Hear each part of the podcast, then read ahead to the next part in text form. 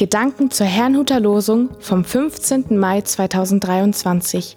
Der Losungstext aus Psalm 107, Vers 3 und 8 lautet, die er aus den Ländern zusammengebracht hat, von Osten und Westen, von Norden und Süden, die sollen dem Herrn danken für seine Güte und für seine Wunder, die er an den Menschenkindern tut.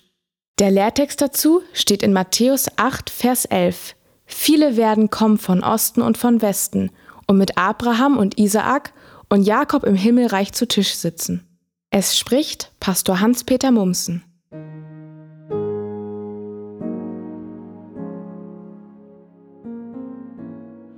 Viele werden kommen. Zunächst möchte ich einmal auf den Hintergrund der heutigen Bibelverse eingehen. Im Losungswort fordert der Psalmist dazu auf, Gott zu danken weil dieser sein Volk aus allen Ländern wieder zusammengeholt und ihnen eine Heimat gegeben hat. Tatsächlich schildert dieser Psalm ein Handeln Gottes, das bis heute sichtbar ist.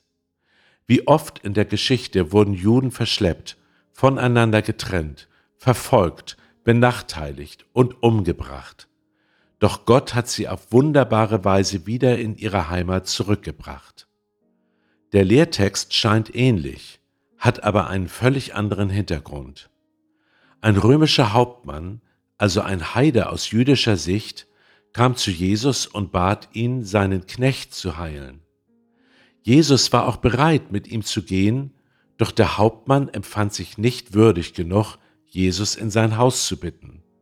So sagte er, Sprich nur ein Wort, so wird mein Knecht gesund. Seine Begründung war, dass er selbst unter einer Autorität stand und gleichzeitig für andere eine Autorität war. Wenn er etwas befahl, wurde es getan. Solch eine Autorität, allerdings eine göttliche, sah er in Jesus. Dieser Glaube des Hauptmanns veranlasste Jesus zu einer provozierenden Aussage. Viele Nichtjuden werden einmal im Himmel mit den Stammvätern der Juden an einem Tisch sitzen.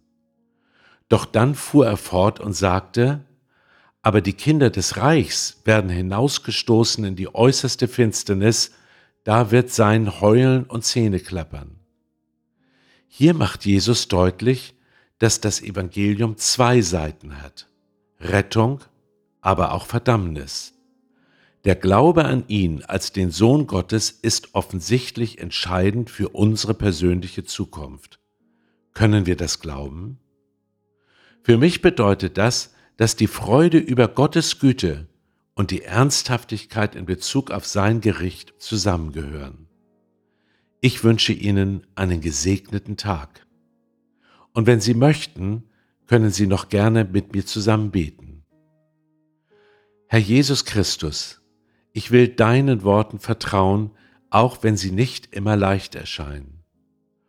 Du bist gekommen, damit wir alle einmal mit Abraham, Isaak, Jakob und vor allem mit dir an einem Tisch sitzen werden. Stärke bitte unseren Glauben und hilf jenen, denen es schwer fällt, dir zu vertrauen. Amen.